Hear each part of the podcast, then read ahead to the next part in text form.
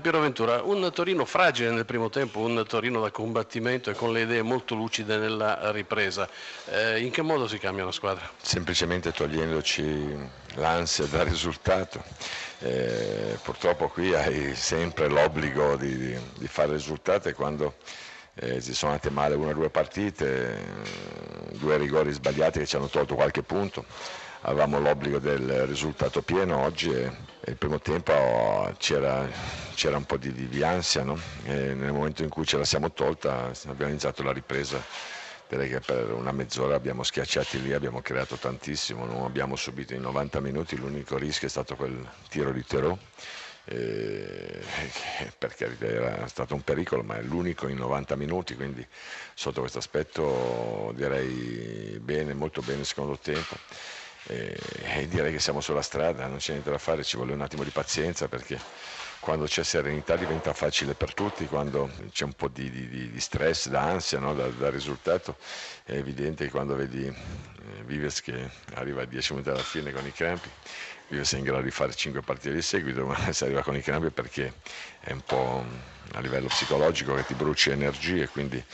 eh, adesso spero che questi tre punti ci diano la possibilità di fare un altro passo avanti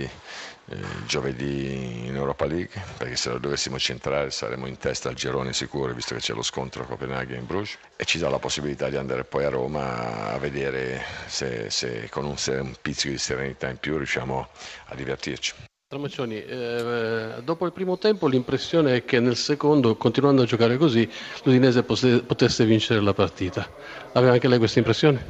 Sì, eravamo, secondo me avevamo fatto, calcolando ovviamente l'avversario, il campo difficile, avevamo fatto un buon primo tempo, eh, limitando al minimo il Torino e avendo anche noi le nostre occasioni o comunque giocandocela alla pari. Sicuramente il Torino nel secondo tempo ha, con onestà ha letto anche bene la partita perché ha cominciato eh, a cercare questi palloni lunghi, verticali, sempre sulla loro punta centrale a Mauri e queste differenze di strutture sul gioco aereo ci hanno messo in difficoltà. Sono nate due palle gol di testa,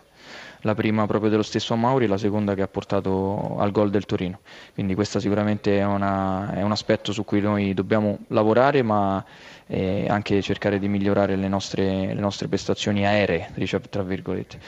Ma dopo il gol del Torino ho visto comunque un ottimo Udinese perché abbiamo reagito secondo me bene, non abbiamo accusato il colpo, abbiamo chiuso l'Udinese nel, il Torino nella sua metà campo e secondo me con quell'occasione di Terò praticamente a portiere battuto poteva starci un pareggio che alla fine sarebbe stato ovviamente per noi giusto, ma detto ciò facciamo sempre i complimenti ai nostri avversari. Ecco, la, eh, completare eh, la, la, seconda parte della domanda riguarda appunto il secondo tempo. Tutta la saggezza e la capacità di tenere il campo del primo tempo poi non si è vista esattamente nella necessità di un cambio di passo. Ecco, il Torino ha cambiato passo, ora abbiamo sentito la sua analisi, ma il Torino ha cambiato passo, l'Udinese tutto sommato, a parte quell'occasione di Tero, poi non è mai riuscita a creare altre occasioni importanti. Almeno noi l'abbiamo vista così, lei cosa dice?